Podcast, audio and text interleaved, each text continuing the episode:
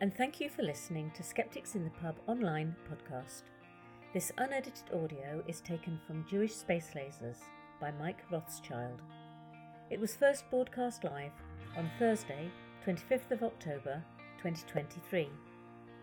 A video of this and many of the recordings hosted by Skeptics in the Pub online are still available on our YouTube channel. We hope you enjoy this podcast, and if you would like to support what we do, you can join our Patreon. Find us at Patreon, Skeptics in the Pub online. Uh, everybody, I'm sure, is throwing uh, clapping emojis and other such celebratory things in the chat. uh, Mike, welcome back to Skeptics in the Pub Online. It's great to have you back. Uh, it's great to be back. This was so much fun last time. I'm really excited. Well, I, I'm very excited because I I've I read the book. I thought it was absolutely fascinating um, and uh, a really in-depth kind of look at how we got to this place where the Rothschild name is so synonymous for negative reasons with conspiracy theory for, for work not of their own doing. So I guess um, if we're to talk about that, my opening question really is why this book and why now at this point in history? Well, I've uh, you know having the last name Rothschild and debunking conspiracy theories. Uh, the, the comments really started pretty much right away. Uh, you know, oh, a Rothschild debunking conspiracy theories. How stupid do they think we are? Uh, the Matrix must be broken. Unplug the simulation. But you know, this name has been fodder for myths, tropes, hoaxes, conspiracy theories. Uh, you know, outright hate for two centuries now. And I really wanted to know why this name? Why is it this name over and over? There are a lot of historically wealthy Jewish families. There are the Guggenheims, there are the Sassoons, there are many, many others. Why this name? Um, and of course, my connection to it is is part of it, but it's also just anything that has this many myths around it. There's going to be a truth to it that is probably a lot more interesting than the myths. And in diving into that, I found a lot of really interesting history, really interesting cultural nuggets that are not talked about very much because we spend so much time on the they own all the central banks and fund both sides of every war and have 500 trillion dollars. That's yeah. not that interesting to me. The really interesting stuff is the actual history that I really spend a lot of time talking about in the book. Yeah, yeah. Well, I, I think I, I, definitely want to get to that. But I think before we look at the Rothschilds in particular, I want to start a little bit broader than that to ask why is it Jews that get targeted? Why is it Jewish people throughout history that have been targeted by society for these myths around, you know, domination of uh, of, of politics and, and finance and these shady figures behind conspiracy theories? Why sure. why Jews? So the the the myth of Jews and money is actually a lot older than the myth of Jews using that money to control everything. That really happens at the beginning of the 20th century. But for many many centuries before that, going well back into maybe the 11 or 1200s, Jews were linked with money because Jewish communities had access to wealth that they were able to lend at interest. And uh, Catholic canon law essentially made usury, which was lending money at too high an interest rate, essentially a crime that was equal to heresy or murder. It was one of the worst things that you can do. At the mm. same time, these communities needed money. These these rulers, these you know these princes, these kings, the pope needed money to build their giant churches, to equip their armies, to build their palaces. So when they needed that money, they went to the Jewish community. And in fact, a lot of European royalty had what was called a court banker or a court Jew on their staff, essentially, a Jewish member of their entourage who was able to go to the Jewish community and borrow this money for their ruler. So you had this linking between Jews and wealth. Jews sort of they had access to it, they knew how to get it, but they were also too wealthy they mm. they had too much money. They had too much power. So you had this sort of very strange dichotomy where Jewish communities had wealth that the ruler or the church needed, but they also had too much of it. And they were able to lend it at interest, but sometimes that interest rate was too high. And whoever made those rules of what was too much, what was too high, essentially had the the Jewish community at their beck and call. And it went bad for a lot of these court Jews many times in history. Now, the idea of Jews kind of using that wealth for world domination, that really starts in the 20th century with the protocols of the Elders of Zion. And of course, this is the uh, the Russian document that first appeared in Russia in 1903. Was translated uh, into English and into German, into Arabic, into many many other languages in the 1920s.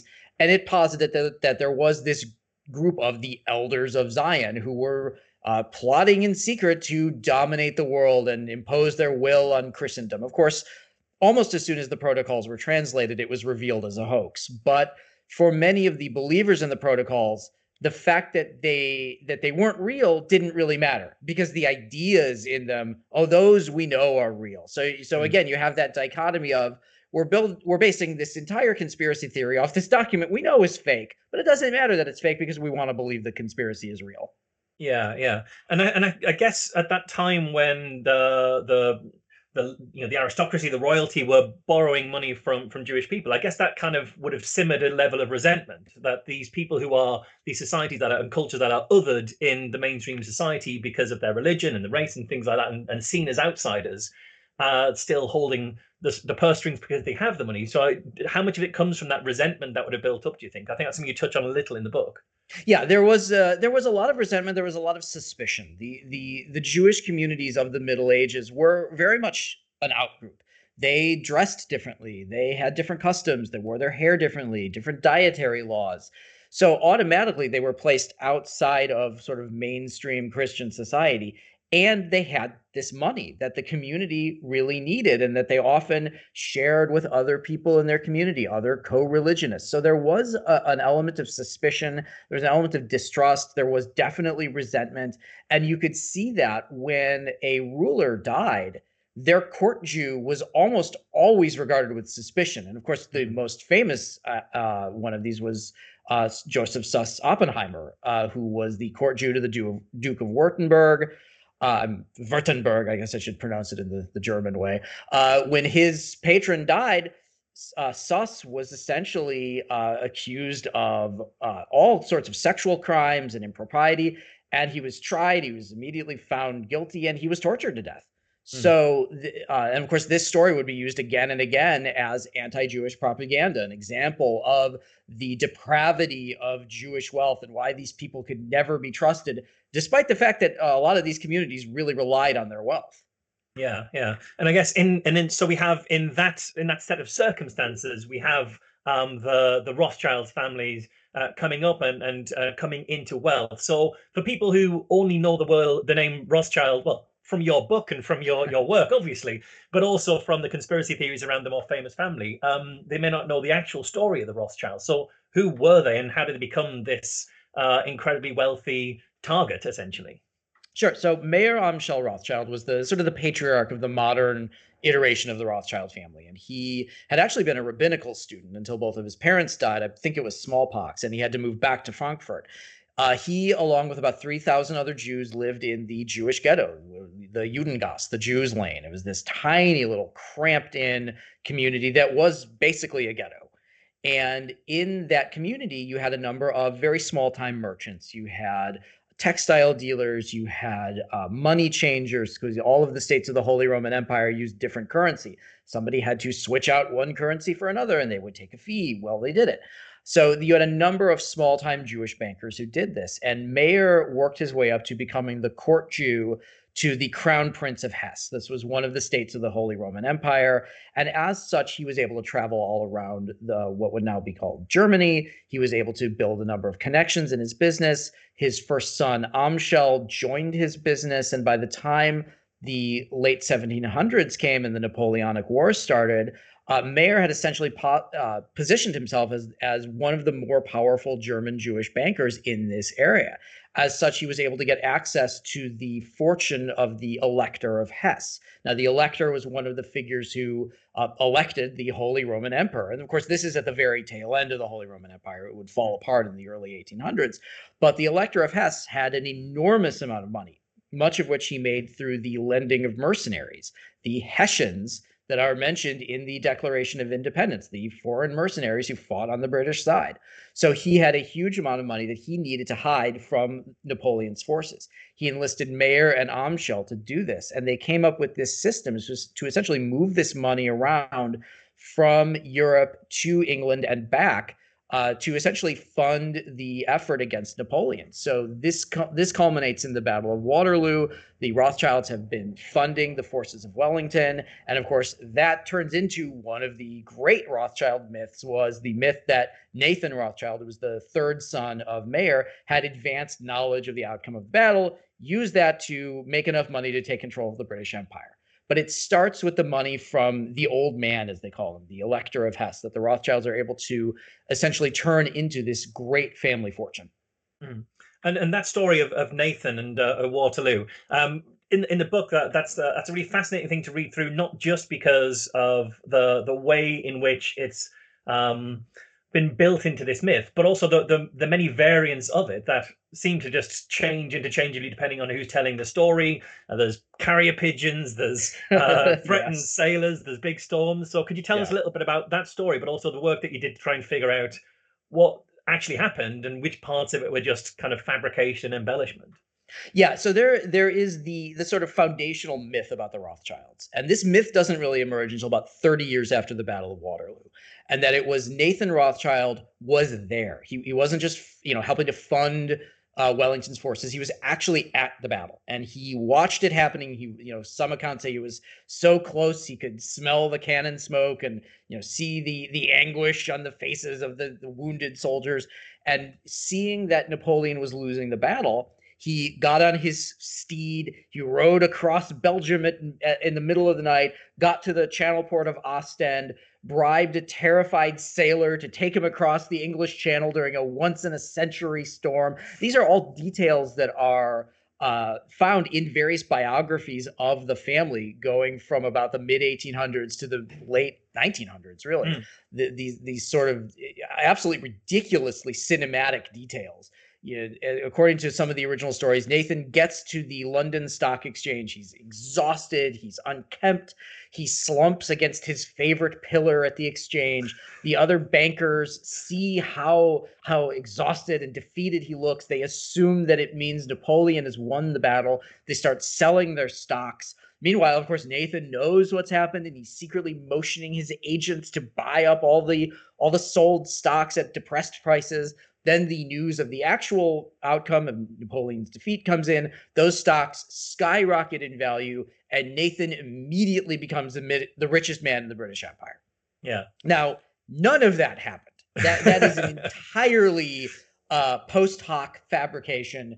Uh, we know now that we don't know exactly how much money Nathan made off the battle, but it was very little uh, because of just sort of how the calendar would have worked and who actually brought the news over. There's been a lot of scholarship in the last decade or so, sort of unpacking how all of this happened, and it's it's a very complicated story. There's a, a guy who was basically vacationing in Belgium who's who got the news and was able to get a newspaper over. Nathan probably was among the first to get the news, but he was not the first and he didn't do anything with the news because by the time he got the news the London Stock Exchange had already opened. So there there are very historical things at play here, but there's also a myth that would be sort of repurposed and reimagined. There's later iterations of it that Nathan wasn't at the battle, but he had a courier named Rothworth who was at the battle. Um, there, there's a 1934 Hollywood film of of the uh, sort of Nathan getting the news of Waterloo, and there's a Nazi version of that film, and Rothworth is in both those films. And in one, he's kind of an eager young go-getter. In the Nazi version, he's like a helpless drunk. I mean, there's this all these different versions of this story, but at the core of it, it's just that the Rothschilds made a huge amount of money off the Napoleonic Wars because they were lending gold, they were selling bond, they were equipping these armies, and they were taking a percentage of everything. But this idea that in sort of one swift stroke, Nathan took control of the British Empire is just completely ridiculous. Yeah, and, and reading in the, in the book, it's it's fascinating how they're talking about how they embellish the amount that he made, that he bought, yeah. the bank that he bought out of Britain. I also love the idea that his plan was to like get all the way over from Belgium across these various different planes, trains, and automobiles of his day. Yeah. And then to just rely entirely on his acting chops to be able yeah, to pull off like in, in, the room. he doesn't even announce anything. Like he just goes in there and just like slumps over and just everyone knows. He doesn't have to say anything. It's yeah. it's so it's like a classic conspiracy theory in that it relies on all of these things going exactly right when we know that things like that never go exactly right. Yeah, yeah. Um, but one thing you, you mentioned in there about how they, they really made their money by you know funding some of the, the wars and funding the, the efforts against Napoleon. This sort of comes down in a way to that idea that lots of lies and even some conspiracy theories are based on ideas that have got a kernel of truth that's been sort of distorted and twisted into something kind of grotesque. So the idea that the Rothschild family at this point were funding a side of the war, and, and I think you even write about there were some later wars that they actually ended up funding both sides on that war, but not through nefarious right. Um, they would have, you know, during the Franco-Prussian War, they had interests. They, I mean, there was a Rothschild house in France, you know, in Paris. They had an enormous investment in Prussia.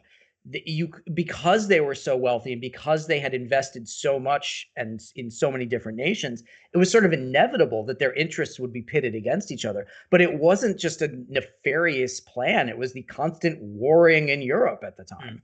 Yeah, yeah. Everyone was at each other's throats, and they happened to be the, the right. places where the money money lived. Yeah, right. Exactly. Um, so you, you mentioned that this this Nathan story, the Waterloo story, which is kind of the foundational kind of one of the foundational myths of the Rothschild, that didn't really emerge until 30 or 40 or however many years after. Um, where did those stories start to emerge from, and, and what were the kind of forces that were driving these these twisted interpretations? Sure. So the that Waterloo story really emerges in about 1846, and that is 30 years after the battle. That's 10 years after Nathan's died, so he can't dispute the story. Mm. And these stories start to come out in the sort of socialist fervor of late 1840s Paris. You know, this was the lead up to the revolutions of 1848, where you had these these socialist revolutions all across Europe, many of which fizzled out but there was a, a great deal of anti-wealth sentiment and anti-wealth sentiment and anti-semitism are completely bound up in each other. And a lot of this was directed at the rothschilds be, simply because they were so visible. They had their palaces they had their artworks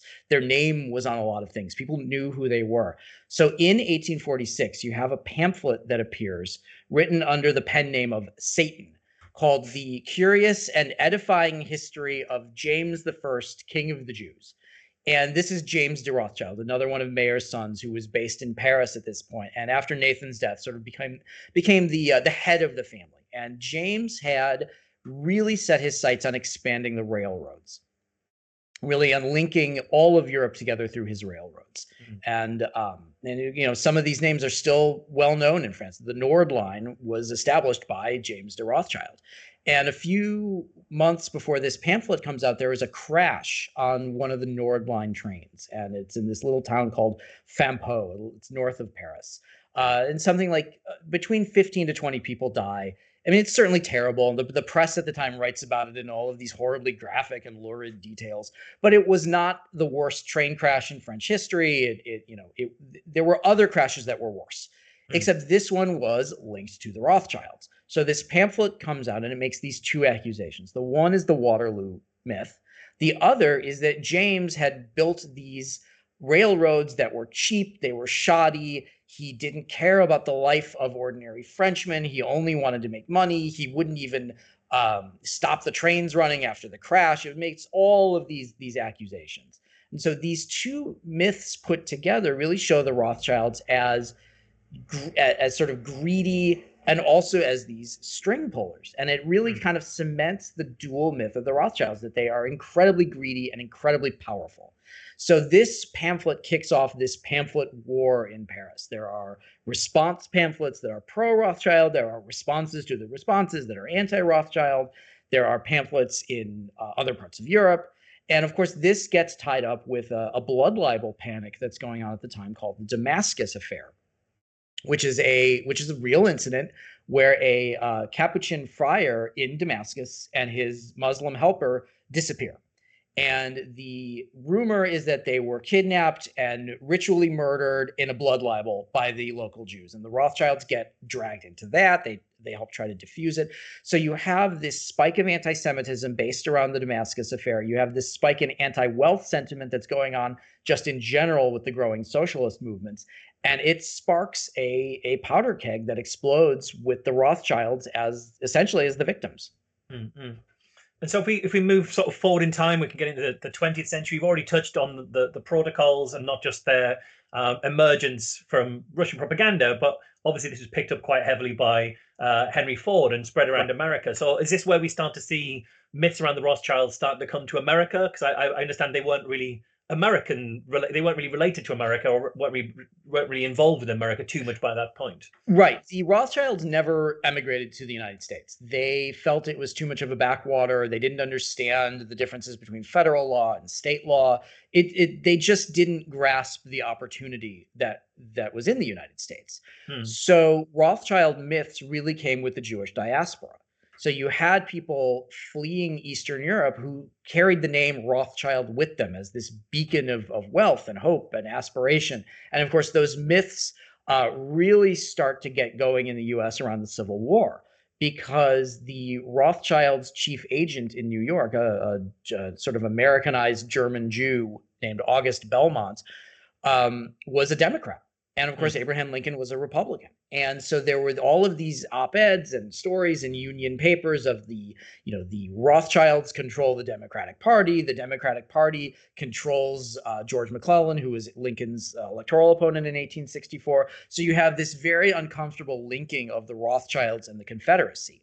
Now, the Rothschilds never funded the Confederacy. They didn't get involved in the Civil War at all. But this idea that the Rothschilds were manipulating this, they were funding the South, they were funding both sides, they were trying to divide the, the country. You know, they would get it, they were going to give the North to Canada and the South to France. I mean, all of this ridiculousness really starts to show up in conspiracy theories in the beginning of the 20th century. So you have this idea that the Rothschilds were manipulating US political affairs, which really takes off in the time between the two wars, which of course is this hideously anti-Semitic time when isolationism and the America First movement really, really springs up, and they want to keep America out of what's seen as another Jewish war in Europe. So all of these things mixed together, and they again are using the Rothschilds as a focal point because by this point there is a there's an industry of myths about the family. There's now we're now you know 80 years from the satan pamphlet and now these conspiracy theories have become so prevalent that it, essentially people just like now know the name rothschild because of the myths not because of anything the family did but because of what people have said the family did. And to what degree do you think the the name became not just a useful focal point for uh, anti-jewish sentiment but also kind of a cover for those who wanted to express anti-Jewish sentiment without it seeming against Jews in particular, uh, Jews in general. So it's yeah, it's the idea of I'm not against Jews, I'm against these people who are doing this particular thing. But what you're saying is anti-Semitic tropes. Absolutely, and it, it became very clear that the Rothschilds were a very convenient target for people who were extremely anti-Semitic but did not want to seem like they were extremely anti-Semitic. Mm. You could blame Jewish wealth, Jewish bankers, uh, you know, London financiers, the insiders, the hidden hand, you know, whatever name you, you want to give them. Of course, we're seeing that even now, you know, with groups like the New World Order and the Illuminati, the Trilateral Commission. When people sort of throw those terms around, what they mean are wealthy Jewish families who are controlling things, and the Rothschilds are seen as the essentially the controllers of the controllers. Yeah, and and what what I found particularly galling uh, reading reading about it was that these kind of myths continued through the war. Um, about you know the, the Rothschilds are, are funding the war. The Rothschilds are sitting in a lap of luxury, watching the, the the the decimation of Europe at a time when actually the Rothschilds were huge victims of what was going on yeah. in, in Germany and Austria and, and the places at the time. Yeah, you have you have a lot of uh, pro-fascist writing during the war, conspiracy theorist writing immediately after the war that claims that the Rothschilds are orchestrating all of this, that they're helping fund Hitler, that they're you know what I think is Gary Allen and None Dare Call It Conspiracy in the '70s talks about the Rothschilds and the Warburgs, you know, sitting in their luxury Paris hotels watching all of the carnage in reality, the Rothschilds were on the run the way every other Jew was. Um, many of them had to escape with their lives. They, you know, they took basically what they could carry with them. Several ex- members of the extended Rothschild family did die during the Holocaust. The Austrian branch of the Rothschild family was essentially destroyed. It was never rebuilt. Uh, their palaces were were looted. Their artworks were stolen. I mean, it's certainly you know, sort of as we call it now, first world problems. Like, oh, my five palaces were looted by the Nazis, but it took the family a long time to get a lot of this property back, and some of it they never got back. Yeah, yeah. I mean, I, I do. Uh, I have to confess, reading that that part of the book, I seeing the way that that uh, property was stolen and things was obviously uh, awful. There was a part of me that when I read the line about how they lost uh, an area of land the size of Manhattan, yeah. there's a small part of me that thought no one should own an area of land the size of Manhattan. I know, I get, I get it. Yeah. But that's not uh, not excusing anything that went on. Of course, it was just yeah. a, a moment there. Um, talking about the what what I the other part that I found really fascinating about the the way in which um, the Nazis overtly took on the the anti-Semitic uh, tropes that were that emerging from America. They used the, the protocols and sort of became ex- made a, a, conscious choice to make films that were explicitly anti-Semitic. Um, I thought that was really interesting, and also the, the use of the the protocols. There was something you, you wrote that I, that I'd never heard before, but I thought was really really fascinating. Was that they started to pump out anti-Semitic propaganda in Arabic in order to drive anti-Semitism in Muslim populations too. Yeah, they're the the Nazis uh, absolutely exploited the, the Rothschild myth as part of their propaganda. Uh, you know, we see it really bloom in in 1940 with all with this series of films that are released. But even in the you know earliest earliest Nazi writing, you have stuff from you know the very beginning of the of the Nazi Party, uh, 1919, 1920, talking about you know the Rothschilds are going to own German wealth if we don't do something about it. Uh, you know Hitler would reference the Rothschilds in speeches.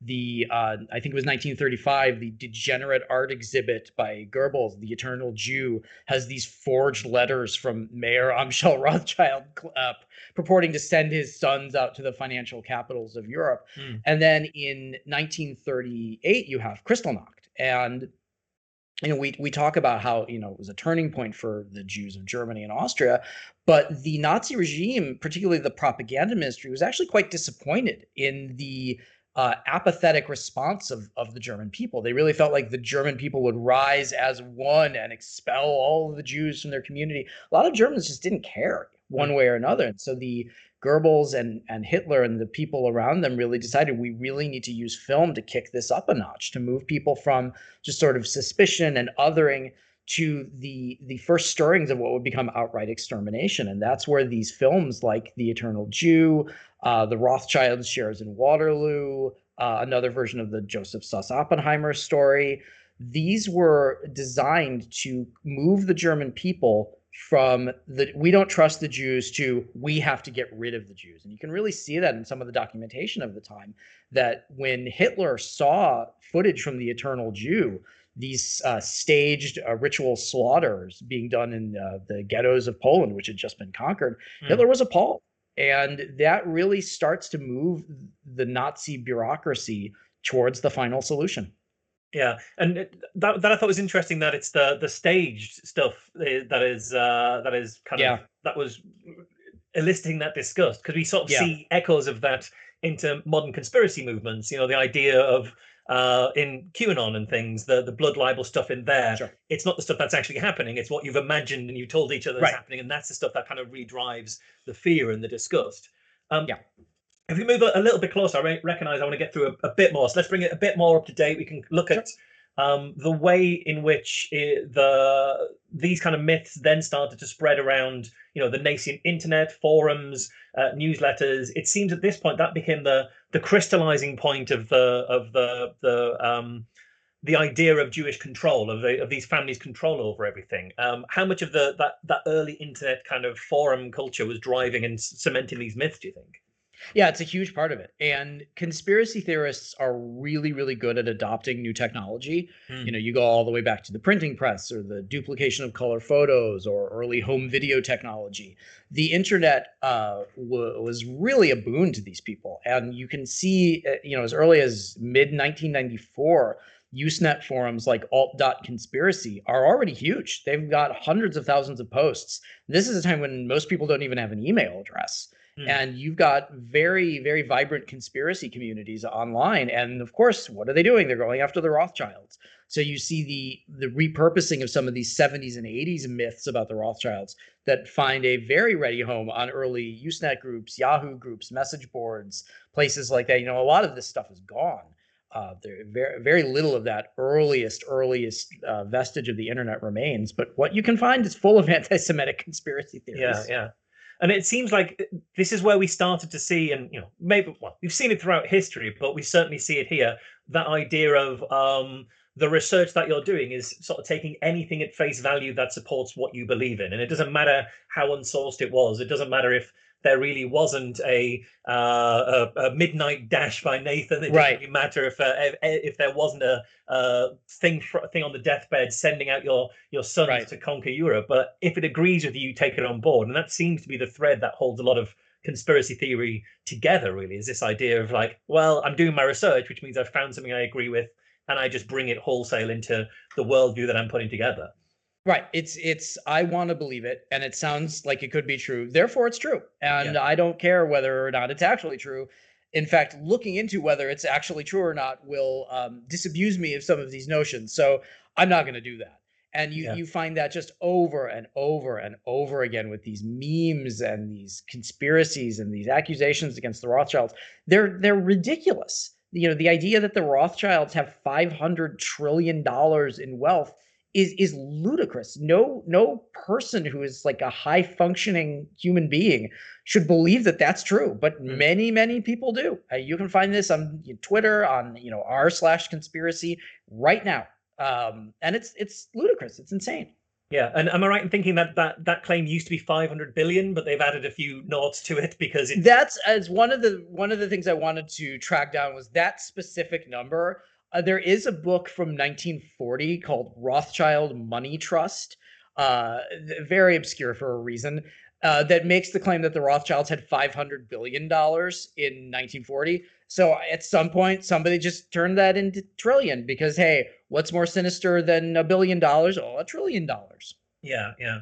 Um, so I think we've kind of pieced together the, the history of it here. What I think is uh, what I wanted to sort of touch on for the remainder of this this part of the conversation before we go for a break um, is the the tropes in in conspiracism um, that are anti-Semitic. Are, are there tropes in modern conspiracism that people wouldn't realize were anti-Semitic? Are things that that are vestiges of anti-Semitism, but actually most people, when they look at it, they'd say, well, you know, in this case, you're talking about the Rothschilds. You're not talking about Jewish people in general. Are, are there other tropes like that that people should be on the lookout for? Sure, and I think a lot of this stuff has been excused during history because it, it, it- the purveyors of it have been able to say, "Well, I'm not talking about all Jews. I'm just talking about you know the rich Jews. I'm talking about the Rothschilds. I'm talking about the Guggenheims and the Warburgs." You, you see a really interesting example of this in 1991 in Pat Robertson's book, The New World Order. Hmm. Uh, now, this is a New York Times bestseller. This is a huge hit. And what Robertson is doing is uh, positing essentially that there is a conspiracy between the Rothschilds and the Freemasons and the Bavarian Illuminati to essentially merge the worlds of the occult and high finance. This is a theory that Robertson takes from the British fascist author Nesta Webster in her 1920s books. Webster, in turn, is essentially rewriting the protocols of the Elders of Zion. So, and like not even making any bones about it. Robertson couches it a little bit, but he is laundering the protocols for a huge audience. Now, what happens with this is it nobody figures this out for the first couple years. So finally, when it's revealed that Robertson was basically using the protocols of the Elders of Zion as a secondhand source, he is uh, he's like outraged that anybody would think he's anti-Semitic. He loves Jews. The Jewish people have no greater friend than him. Uh, the, he loves the state of Israel, and of course, the Republican Party doesn't want to piss off Pat Robertson because they need the votes of the Christian coalition. Hmm. So this very earnest debate goes on in, in conservative Jewish journals and you know sort of right-leaning press of is Pat Robertson an anti-Semite? The fact is he laundered the protocols of the elders of Zion. This should not be a debate at all. But we are so I- I think so many people are so bad at recognizing anti-Semitism that this became something people actually had real conversations about. Oh, did he know that he was doing it? Did, did he really believe? Like that is the insidious banality of anti-Semitism. It's that it worms its way into the writings of some of America's most important pundits and religious figures and politicians, and we don't know what's happening. And when we do find out it's happening, we find ways to excuse it because we just can't wrap our minds around the fact that somebody that important would feel that way about the Jewish people. Yeah, and I guess it's that thing that uh, the worst thing you can uh, do in, in society is to call someone a racist. It's slightly Right. worse than actually being racist. Right. That- that's the, the, the name that Right. they uh, they keep the, the term they keep away from. We had a, similar thing here in uh, in England when um, the former Labour leader Jeremy Corbyn was sharing a, a mural of um, you know rich uh, bankers playing a game around a table and there's there's people of color underneath holding up the table Uh-huh, and all yeah. we need to do is stand up i think was was one of the the, the sort of variants on the uh, on the the idea and again it was this idea of not recognizing that as anti-semitic because what you're talking about is well these are rich old men who are uh, in control and are you saying there aren't rich old men in control of the world Right. there definitely are and it's it's these kind of tropes are kind Sure. of uh, hard to extricate Sure. um, there's a lot of there's obviously a huge amount of conversation around anti-Semitism um, over the last, I'd say, five years or, or so. You know, the Q- QAnon um, conspiracy theory Yeah. sort of brought it all back into light. Do you think there is increased awareness of anti-Semitism now, um, more so than decades prior, because we're better at spotting it, or because the threat to Jewish people is once again at a higher point? Why is are we Yeah. so aware of it? Do you think? I, I would like to believe it's because we've gotten better at spotting it, but I don't know that we are. I mean, especially given this spasm of anti Semitism that we're in right now, where we're seeing these classic tropes of, of greed and power and control and manipulation just being repurposed over and over again. Uh, I don't know that most people are, are better at spotting it, or maybe it's just that we've gotten more used to it, or we, we've sort of you know there's a certain acceptability that anti-semitism has always had in polite society it's it's Mm. like well you know no one's going to look askance at you if you blame your own personal woes or the the problems of the world on you know the jewish banking cabal um, you know people are going to sort of silently agree with that because it's still difficult for people to wrap their heads around the fact that attacking jews as all being wealthy and powerful is anti-Semitic, even if there Mhm. are Jews that are wealthy and powerful. Um, there are still way more people who are not Jewish who are wealthy and powerful. Yeah, and, and I guess the other thing that kind of has always acted, or for a long time has acted as that cover for anti-Semitism, is this um, patina of irony. This idea, you know, uh, South Park, uh, for example, would Sure. quite often have a lot of anti-Semitic jokes in there, but they would say, "Well, we're just being ironic. We're Sure. just uh, we're just joking." It's just a joke. Don't Yeah. take it so seriously. Yeah, well, I mean, there's a time when it's not. And yeah, exactly. And then that's kinda that seeing all the way through to, to to Twitter and 4chan, which will Yeah. hide behind an ironic racism when they're actually just being Sure. kind of outright uh, outright racist. Um, Yeah. One question I did have: um, Do you think, looking back over history, did it? Do you think it had to be Jews who ended up in this position as the on the the receiving end of these kind of myths, or could in another universe that myth have built built up around a different race or religion of people? What, what did it have to be Jews? I, you know, I think given the way it all happened and some of these historical things that have been used against Jews over and over, I think there was kind of inevitable that there would be an an out group in society that was very successful that became the sort of scapegoat for all of that society's problems. And I think because of the these these restrictions on money lending, the Jews were going to be that wealthy group. And I think you also have the blood libel, which of course is older even than that, and then the the deicide accusation, the accusation that Jews killed Jesus Christ. Um, because that accusation is so built into certain sects of Christianity and evangelicalism, I think it was sort of always going to be the Jews because you know there aren't ancient Romans anymore, but there are still Jews. Yeah, and you, you mentioned that you know it's so built into to Christianity and sex. It, it always it always strikes me as quite ironic, especially from an American perspective, that they're um, spreading these idea that there's a, a race and a religion who are uh, holding all of the power and her, pulling the strings behind the scenes. And in, in a way, there is that. It's just it's white Christian nationalism. Right, It's like, exactly. uh, It- with the side it- helping of Mormonism. You know, you can't Right. get into power really without uh, being being uh, of those uh, persuasions. Sure, Um, absolutely, and and this is a group that doesn't make any effort to hide its its wealth or power. Um, you finished the book by talking about um, the, in some ways, the new Rothschilds, and you talk about George Soros and how the, the stories have kind of um, started to center on him. Do you think we're seeing a movement away from the Rothschilds being the focus uh, and Soros being the focus, or are we just seeing it's all part of that same, uh, you know, the, the central group has just grown slightly and we've added one more name to the list? Like, are we seeing that transition? I think we've definitely seen a transition from the Rothschilds as public enemy number one to Soros as public enemy number one. Of course, a lot of conspiracies link them together. You know, you see these cartoons that, you know, Soros is the puppet master, but the Rothschilds are the puppet master of Soros. There's always going to be some, you know, somebody else who's in charge, some, you know, string puller of string pullers. But Soros makes a very convenient 21st century 21st century Rothschilds because he's he's very visible he's very politically active he's very progressive and, and, you know sort of all he hits all the marks you know he's he's really old he speaks in this very thick accent you know, he sometimes says things that are very easy to take out of context mm. and of hmm. course he funds all of these causes that a lot of conspiracy theorists see as the encroachment of godless liberal progressivism he's funding voting rights he's funding drug legalization prison reform um, you know, d- democratizing cold, you know, Soviet bloc nations, which you'd think the far right would be all over, and you know, they they used to be in some ways, but that's all really changed now. So you know, Soros's visibility and his political persuasion really makes him very, very visible and a very inviting target. Mm. And, and I guess also because, as you say, he that yeah, that visibility is a big key, big, big key part of it because the I don't think the average person, although they know the name Rothschild, could name a single Rothschild. They, they right. couldn't give give you a first name. So I guess one question I had is like, how did the Rothschild feel about it?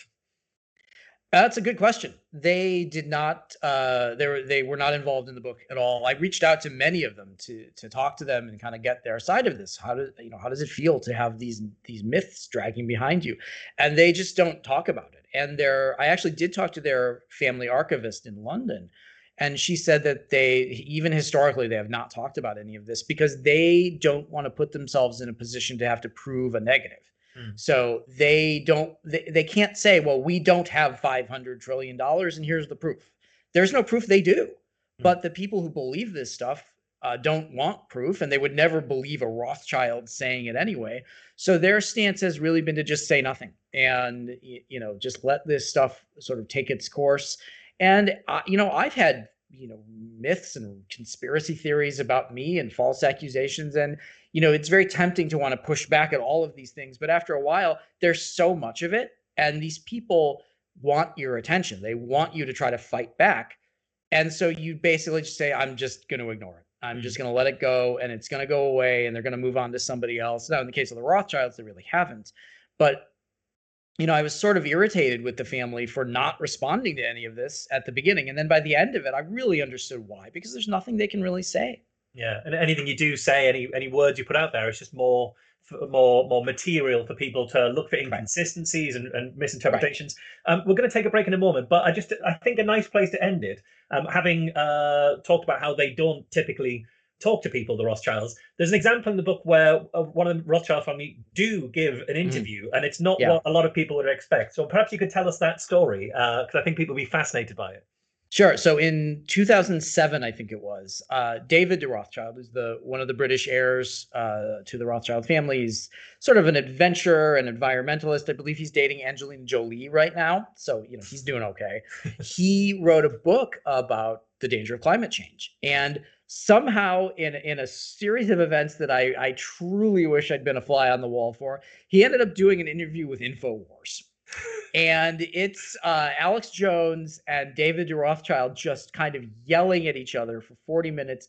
And David, I mean, you know, to his credit, he doesn't lose his cool. He does. He's very amused by the whole thing. You can you can almost sort of hear the smirk in his voice. And Alex is just getting angrier and angrier and angrier. And David's just not taking the bait. It's a very strange and very uncomfortable uh, 40 or 45 minutes of, of grown men just yelling. Um, it's it's fascinating. Uh, great. Well, Mike, uh, we're going to take a break now. So, everybody, the book is uh, Jewish Space Lasers. There's links in the chat where, if you're interested, you can pick up a copy. Uh, we're also going to ask all of your questions. Uh, so, be sure to go to sitp.online forward slash ask. And in the second half, we'll be putting all of your questions to Mike Rothschild. Uh, so, we will be back.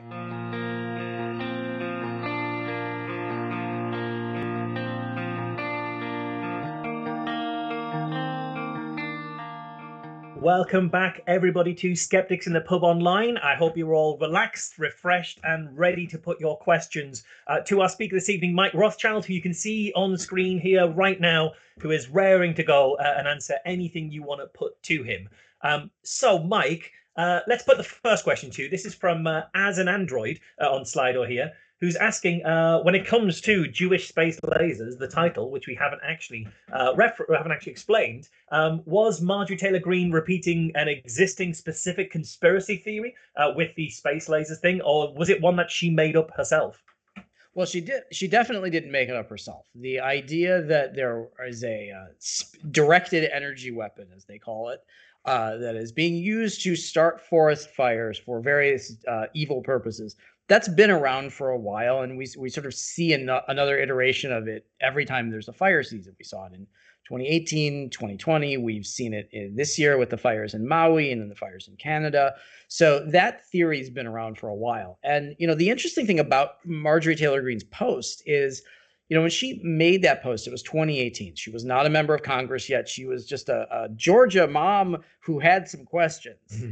And of course, her questions revolved around, you know, what was Rothschild Inc. doing to our forests?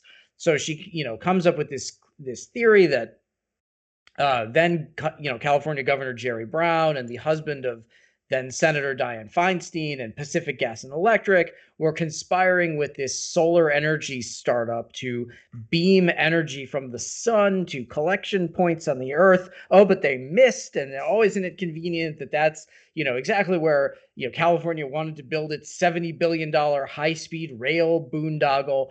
And that a uh, board member of Pacific Gas and Electric was also a vice president at Rothschild Inc. And oh, we know what that means. So, you know, she never uses the, the word Jewish in the post. She never says Jewish space lasers. That really came in the reporting about the post when it was discovered a few years later. Um, nobody knew about it for the first couple of years, but that idea that the Rothschilds are, are using this technology to manipulate the weather and cause forest fires, that's that's definitely not something she invented off the top of her head. Yeah, and I love the idea that um, they really just wanted to clear that land so they could build on it, and then the the the best, most seamless way to do that was to zap the land from space. Right, but the most the, the the, the most subtle, uh, non uh, non visible ways to start a giant fire. Yeah. it just it's one of those things that again, if you think about it at all, it, it's so convoluted and so overly complicated that no one would would do that. Hmm. You know, if you're going to clear the land, you'd do something else. But yeah, that's how these people think. Yeah, yeah. Um, so we've got a, a, few questions um, all about the, the situation that's in the Middle East right now. Um, so um, Garnet asks, uh, with the event with the events in Israel and Gaza these past couple of weeks, has there been a surge in anti-Jewish sentiment online, or is one expected?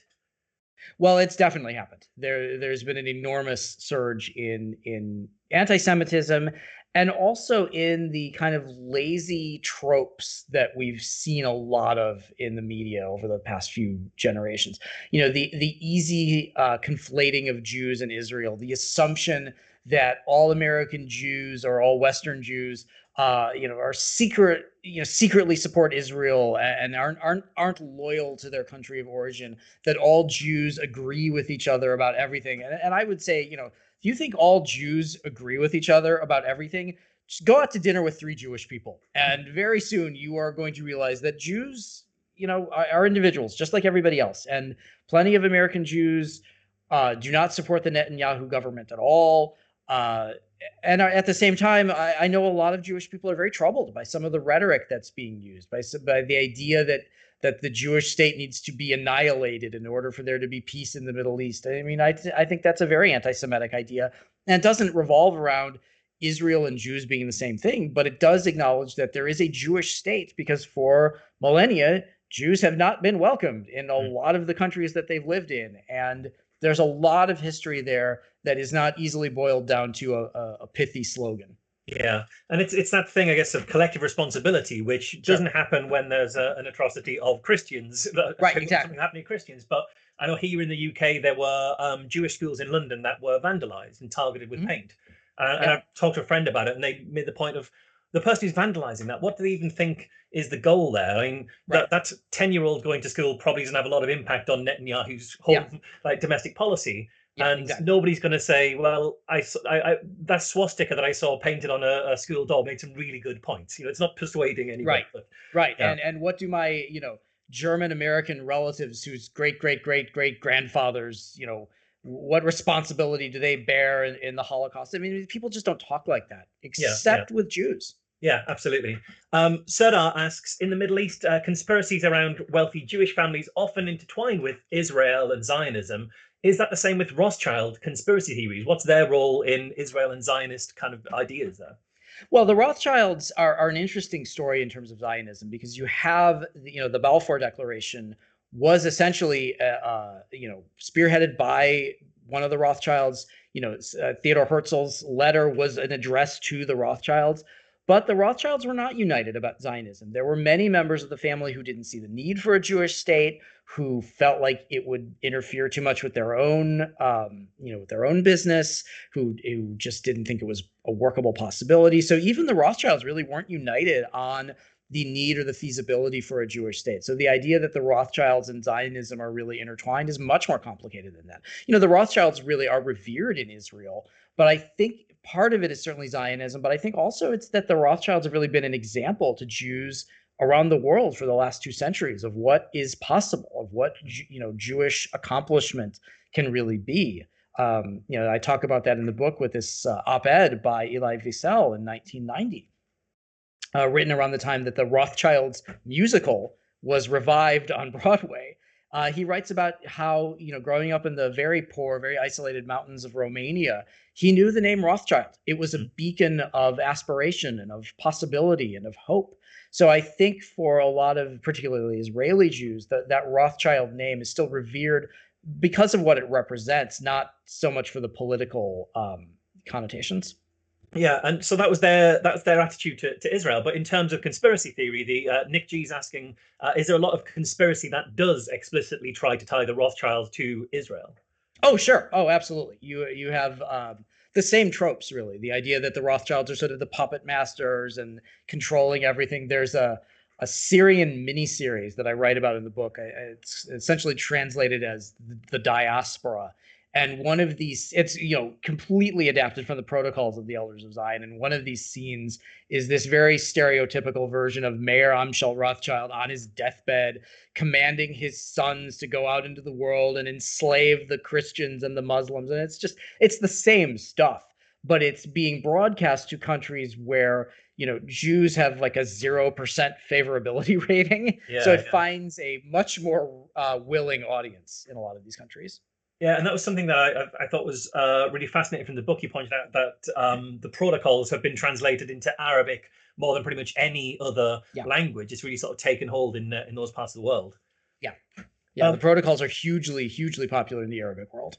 Yeah, and, and looking at uh, these anti-Semitic conspiracy theories from around the world, um, we've, we've touched on the Middle East. What about other parts of the world where Jewish people are less likely to have uh, have, have set up uh, communities there? Do they still have the same elements of these types of ideas, these types of conspiracy theories?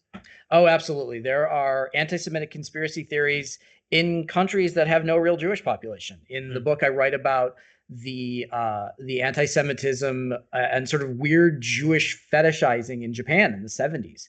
Uh, you had these best-selling books about how if you can understand Judea, you can understand Japan and all of these other things. And in China, there was a, a very, very popular series of books called Currency Wars. The first one that came out, I think, in I want to say it was 2009, that was talking about the Asian financial crisis of a couple of years earlier and blaming it on the Rothschilds.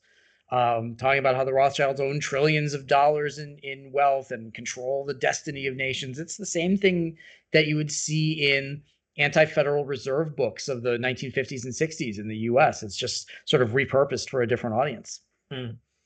Um, there's an anonymous question here asking of all the crazy anti-Semitic conspiracy theories that you've come across in your research in this area, uh, what's the craziest or the most unusual sort of details that you've uh, you've discovered?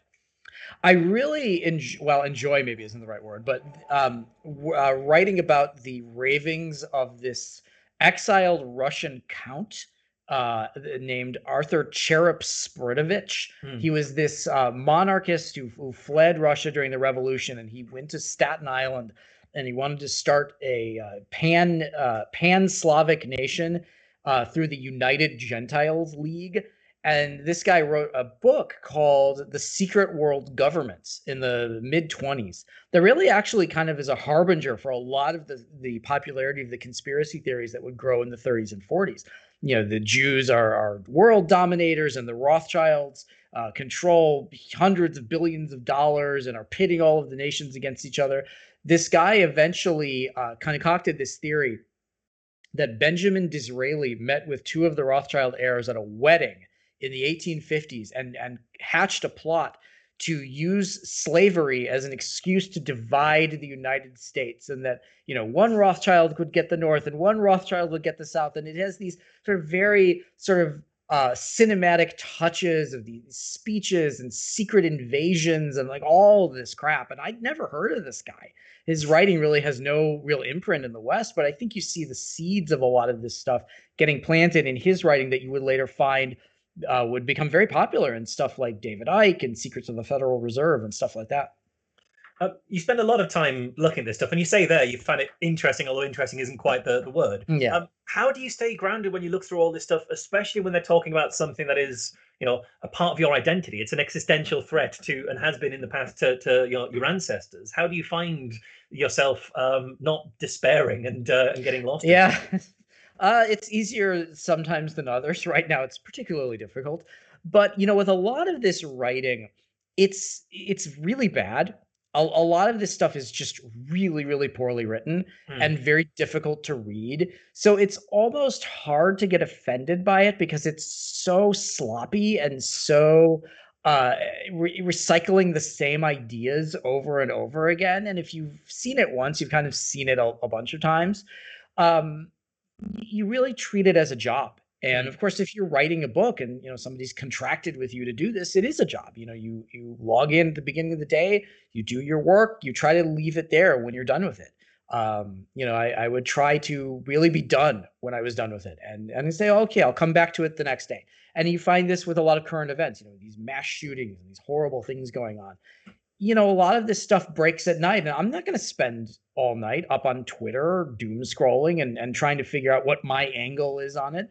Um, there are enough people now covering this that I feel like people can take a break, and and it will be written about. It will not disappear. Mm. Uh, you know, the mental health of disinformation journalists and, and and writers covering misinformation, it's very pressing, and it's something we talk about a lot in in the conversations that I have with other people on this. And you know everybody has uh, coping mechanisms usually that involve things that have nothing to do with any of this work i also you know i have a family and i have young Mm. kids so i i can't get too engrossed in what's going on in the rest of the world because my kids need stuff and of course my kids don't care about any of this stuff at all which is the way it should be and so i, I find that having a family having hobbies you know things that are not involving this kind of work really do help keep me on the right track and not going down the rabbit hole myself. Yeah, uh, I think that sounds uh, enormously healthy. Uh, I I had to set myself a rule of no looking at Telegram before I get out of bed because I was There you go. the There you go. No, no, uh, no conspiracy theories in bed. Yeah, exactly. I have to have that first cup of coffee. uh, so we have another question here from Nick G, who uh, who asks, "How much do you think this movement of people from secular conspiracy theories into anti-Semitism uh, versus anti-Semitic conspiracies sort of moving into the wider conspiracy theory landscape?" That's a great question. You know, with a lot of the earliest Rothschild conspiracy theories, it, it was much more about wealth. You know, that that first generation of really socialist uh, anti-Rothschild conspiracies was very much about uh, economic concentration and not so much about religion. But I I find that the people who uh, spread anti-Semitic conspiracy theories while claiming they're not anti-Semitic, it's just about economic issues. They are often extremely anti-Semitic. They're they're very much against the Jewish religion in general. They just they don't want to be thought of as anti-Semitic. They want to be thought of as sort of uh, trying to correct economic imbalances and things like that. But ultimately, it really does boil down to very kind of classic evangelical tropes. And of course, anti-Semitism, anti-Rothschild theories, QAnon, hugely popular in the evangelical community. There were there were real issues of pastors who really had to deal with these sort of outbreaks of conspiracy belief in their churches uh, because these things all fit together so well. Yeah, and and you see that also with um, beliefs like uh, flat Earth and even even mm. um, uh, moon landing denial. Um, yeah. I, when I spent time around flat Earth communities, I was always shocked at how much they would pin things uh, back to anti-Semitic conspiracy theories. Yeah. And I always referred to this as a with, with a friend of mine who writes in these areas quite a lot as kind of the reverse Godwin law. You know, Godwin's law mm. of the internet. The longer an article yeah. goes on, eventually someone invokes uh, the Nazis. The reverse Godwin yeah. is um, the longer a conspiracy theory exists, eventually it will become anti-Semitic because you've I like that. Yeah, you're looking for answers as to who's hiding the truth about the flat Earth or the moon landing, and eventually right. you find who they are because there's right. centuries of people filling that answer in. Yeah. Um, let's see. We have another question here. This is an anonymous question. Um, have you done your own family tree, and and how hmm. far are you from being a baron? uh, well, I'm very far from being a baron. Um, I'm probably closer to a red baron frozen pizza than I am to a being an actual baron. But um, when I started doing this, my dad sent me a family genealogy, and uh, somebody had my one of my great great great uncles who I never met um, hired a genealogist to basically put the whole family tree together. And one of the things that's written about in this book is the desire to find out if we were at all related to the Frankfurt Rothschilds, and we're not at all. The the uh, you know my my father's family came from Nordstetten, which was a, a village that's something like 250 miles northeast of of Frankfurt. There, there's no real reason why they ever would have crossed paths. But that was a real desire to find out kind of were we connected? Was there any linkage to this famous name that had this aura of wealth and, and success to it? And of course, my father's family, they uh, a lot of them emigrated to the Midwest in the United States. So they went to Chicago, they went to Kansas City, they went to Davenport, Iowa, and they were very successful there. So there are a number of German Jewish families who have this last name who've had success. They just haven't had these sort of like billionaire palaces, plot of land the size of Manhattan kind of success that the that those Rothschilds have had. Yeah, yeah. Uh, well, Nick, you asked a question I think fits in quite well with that. Um, have you ever felt you, that yourself or your family been in danger as a result of the the conspiracies that are tied to the Rothschild family because of your your name happening to be the same?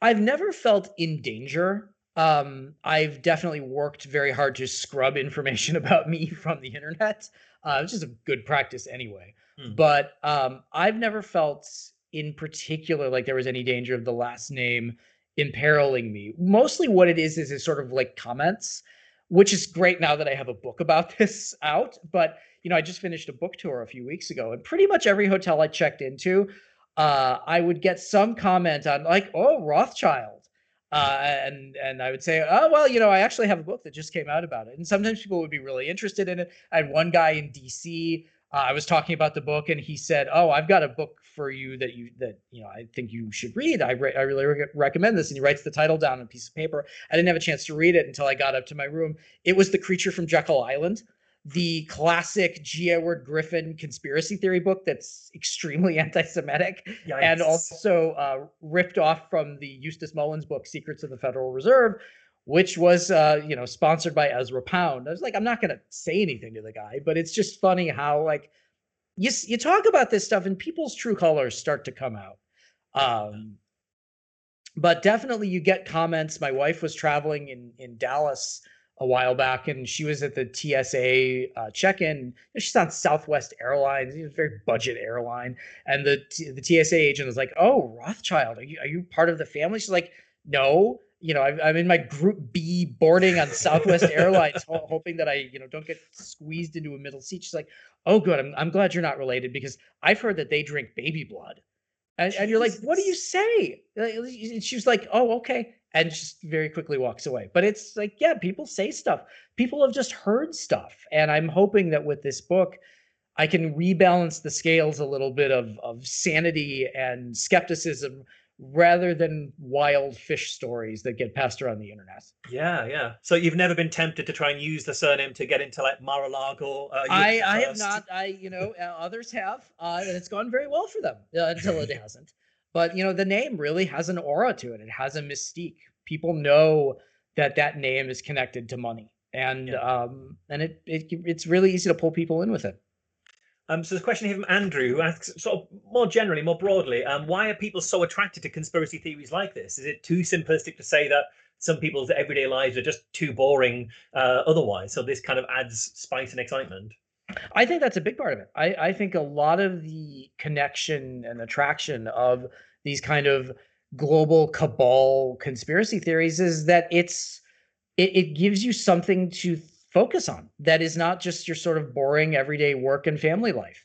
Um, it's you know with something like QAnon, it's exciting to be part of something like this. With something like the Rothschilds, you're you feel like you're untangling these vast historical plots and conspiracy theories. It it offers an explanation. It it, it offers why things are the way they are and why why is finance so complicated? Why can't i get ahead? Why do the rich people yeah. get to do whatever they want? Well it's the jews it's the rothschilds it's the cabal. And you know a lot of times there is a cabal of rich people who are in charge of things. It's just like it's the banks and it's the billionaires and it's the tech bros. It's not the jews hmm. it's not the rothschilds it's like the people who are you know making it impossible for you to uh, get a raise you know that's that's the cabal that's in charge of things and they don't make any uh, they don't they don't hide at all yeah and it's that thing i guess that um, the real forces that control our lives are these big overarching things but they're normally incredibly boring incredibly mundane incredibly bureaucratic right. and yeah. therefore quite hard to fight whereas you right. can you can if you can put a name on an enemy you can rise up against them and those kinds of things really yeah. um igor asked a question kind of around that i guess um, why do the stories always have to end up being having these kind of weird details? Is it because of our love of storytelling that helps them spread, or is these kind of these strange details as a, an essential part of conspiracy theories generally? They're really an essential part, and the the more detailed and the weirder a conspiracy theory is, the more durable it's going to be. You you have um, somebody like David Icke writes mm-hmm. these books that are like 900 pages long and he puts one out every year and they're always the same book. They, they never tell any kind of different story. They're just the same story told with more detail more machinations more evil plotting. The more detail you add to something like this the more uh, the more truthful it sounds. And it really helps if there is a grain of truth in some of the stories that grain of truth then just gets loaded down with all of these irrelevant unprovable, unnecessary details, but that's what gives it the veracity. Yeah, I just had to look while you were talking there. I have got a copy of one of David Icke's books. If oh, the viewers at home haven't seen, they really are oh, yeah, incredibly thick, incredibly yeah, dense, thousands are, of yeah. pages. They are like um I, I mean you could like build a house out of some of these books. and it's always the same thing. They're, the, it's just the same book, except it's just longer. Yeah, and with with more memes, more up to date memes, more memes, yeah. into it. Yeah, absolutely. Yeah. Um, Nick, you asked a question here when it comes to like these strange kind of conspiracy theories. Have you ever seen any overlap in the Rothschild conspiracy theories and the NESARA or GESARA theories? And do you think oh. um, there's any theories around you know Rothschild money being impacted in any way by this reset? You may need to explain what NESARA sure. and GESARA are for our, sure. for our, viewers. Yes. So NESARA or uh, GESARA, um, they're the same thing.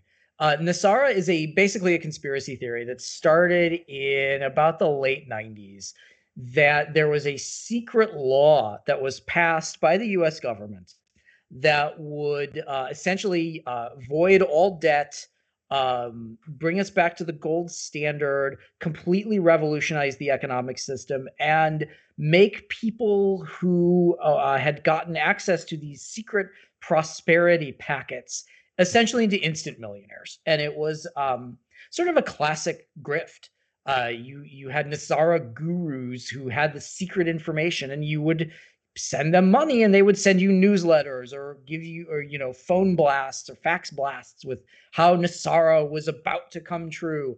So this theory has been going on for decades. It's gotten wrapped up into the Iraqi dinar scam, which is another one of those classic Ponzi schemes, selling you this pretty much worthless currency on the hope that it's going to revalue and make you a millionaire. Um, there were there was talk of NESARA even a couple years ago when President Biden passed the CARES Act that this was going to be the re- the release of the NESARA prosperity packets. And as part of this, there's going to be a global currency reset that's going to put all of the money of the world on a level playing field. I mean, it's just it's ridiculous. It's Hmm. like pie in the sky economics. It's not how any of this works. I've never now I've never seen specifically the Rothschilds kind of linked to NESARA, but I think the Rothschilds are seen as like one of the forces that's holding NESARA back. Like there's Yes, this yeah. constant battle between the the white hats and the black hats, and the the black hats used 9/11 to destroy all of the paperwork for NESARA. And there's this secret war, and there's angels and aliens and like astral planes and galactic federations, and it's just like crazy stuff. But I think the Rothschilds are lumped in with the sort of the black hats who would lose all of their power if suddenly everyone in the world were wealthy. Well, if everyone in the world were wealthy, money wouldn't mean anything. So, you know, they would still be really powerful because they have all these other resources. Mhm. So, yeah, I think the Rothschilds are seen as some of the the the dark forces who don't want you to be rich through NESARA. Yeah, I, I think I think you're probably right. I know that um, so I, there's a it, it all got wrapped up into um, QAnon and also um, the uh, the cryptocurrency kind of boom. I Mhm. remember seeing I went to a, a QAnon meeting in uh, Birmingham for put on by Charlie Ward, whose name you probably know as a QAnon influencer Mhm. here in the UK. Sure. And he, Yeah. his whole grift on this was GESARA is definitely coming. I'm in contact with the white hats who are doing this, and they've assured me that when they do the reset, they'll need to move on to a cryptocurrency in the meantime. And they're moving on to my cryptocurrency. So if you just buy my own cryptocurrency, and you know, a lot of people Unbelievable. believe it. Unbelievable. Uh, let's see. So Serdar's got another question here. Uh, are today's conspiracy theories shifting focus from specific families like the Rothschilds to be more vague, uh, unnamed entities like the cabal or globalists and these kind of terms that can be shifted around a little? I think they go hand in hand. I think you've always had the um, these sort of evil organizations, you know, the Freemasons, the Catholics, uh, you know, the Illuminati, the Hidden Hand, the Committee of 300. There's always going to be a sort of secret society, the Club of the Isles, the the Insiders, all these different groups. And they're they're sort of think tanks, the Council on Foreign Relations, Trilateral Commission, Bilderberg Group but at this at at the end of the day somebody has to be sort of funding these things somebody has to be sort of the, the the string pullers of the string pullers so again you get you come back to the rothschilds and the very top of the pyramid these these families that run the illuminati they're doing everything through all of these groups that then filters down to, the masses. But at the very very top of the pyramid is always going to be somebody like the rothschilds like the warburgs like soros now you know there, there's they go hand in hand together and you can add any level of detail that you want to them Yeah, I mean th- they need a name, otherwise that you Right. can't you can't you know see who you who you're trying to. right you have to name the enemy you have to Yeah, you have to give them a designation Okay, so we've got two more questions left. They're both from Igor, who I think I've not actually asked many of Igor's questions. Normally, Igor dominates the Q and A, so maybe I'm uh, redressing the balance somewhat. But we're going to give him the last two questions. So the first of his questions uh, is: At some point, even the worst parts of the conspiracy theory community should theoretically grow tired of anti-Semitism. Um, do you think that will happen? And if so, who do you think will become the next universe, universal bogeyman? Well, it definitely cycles up and down. Uh, there are societal uh, sort of spasms of anti-Semitism. Certainly, we're having one now. You know, we certainly had one in the 1920s and 30s, and the 1890s, and and on and on. So there are times when another outgroup becomes the scapegoat for society, usually because of some sort of political event. You know, certainly after 9/11, Islamophobia became, Yeah. I, I think, much more of a going concern than anti-Semitism. I think in the early days of COVID, uh, anti-Asian sentiment b- became the same thing. But it definitely comes back to the Jews. You know, there's always, you know, there's always some some sort of Jewish involvement. There's the dancing Israelis on 9/11. There's Mhm. the, you know, oh, the Rothschilds secretly invented COVID. So society definitely moves towards other groups, but they never completely move away from Jews. Yeah, and I guess we also see um, a multi-layered thing. So uh, when it's um, immigration, well, there's there's so many people of color coming into the country, but they're being brought here by the Jews. So it's like Right. a two-layered thing. And, and similar with you see the, the pink panic, the trans panic. These are all Sure. being spread by the Jews in order to weaken the white race and various things like that. So even behind one panic, there's a second panic, I guess. Um, Yeah. And the last question from Igor here is: um, Do you know who or what you're going to be investigating next? Uh, what's the what's the plan after this? Well, I'm definitely uh, working on developing Jewish space lasers as a documentary. Hmm. I feel like there is a, a whole audience out there that um, will will appreciate this material in a more cinematic way. uh, and also talking about kind of Jewish world domination tropes in general and how they play into these conspiracy theories. So that's the thing I'm working on right now, and um, hopefully have we'll have some good news about that soon. Oh, fantastic! Well, we'll yeah. certainly look out for that. Uh, Mike, yep. thanks so much for this. I've really, really enjoyed this. I'm sure all of the viewers have too. Uh, the book is Jewish Space Lasers. There's a link in the chat if you want to go out and uh, buy that. Thanks once again to Mike Rothschild. Thank you.